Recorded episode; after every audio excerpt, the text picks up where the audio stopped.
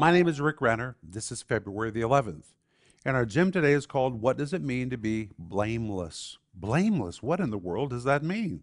And our scripture is 1 Timothy chapter 3, verse 2, where we're told that a bishop must be blameless or a Christian leader needs to be blameless. Well, when the Apostle Paul wrote this, he was writing to a world filled with blame. Everyone was out of a very lurid background. They had defiled themselves sexually and morally, and they were corrupt everyone had come out of a pagan system, so everyone had a skeleton in their closet. So, what does the word blameless mean? It would be hard to find somebody blameless in that environment. Well, it's from the word blame, which describes someone who in the past had something very wrong with their reputation. But in this verse, there's a privative put in the front of it, which is an A, it reverses the condition, which means though they were formerly blamed, the blame has now been removed.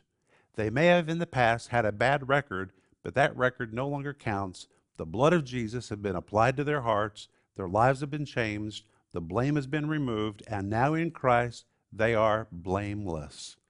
And that's the truth about you. And that's what I want you to think about today.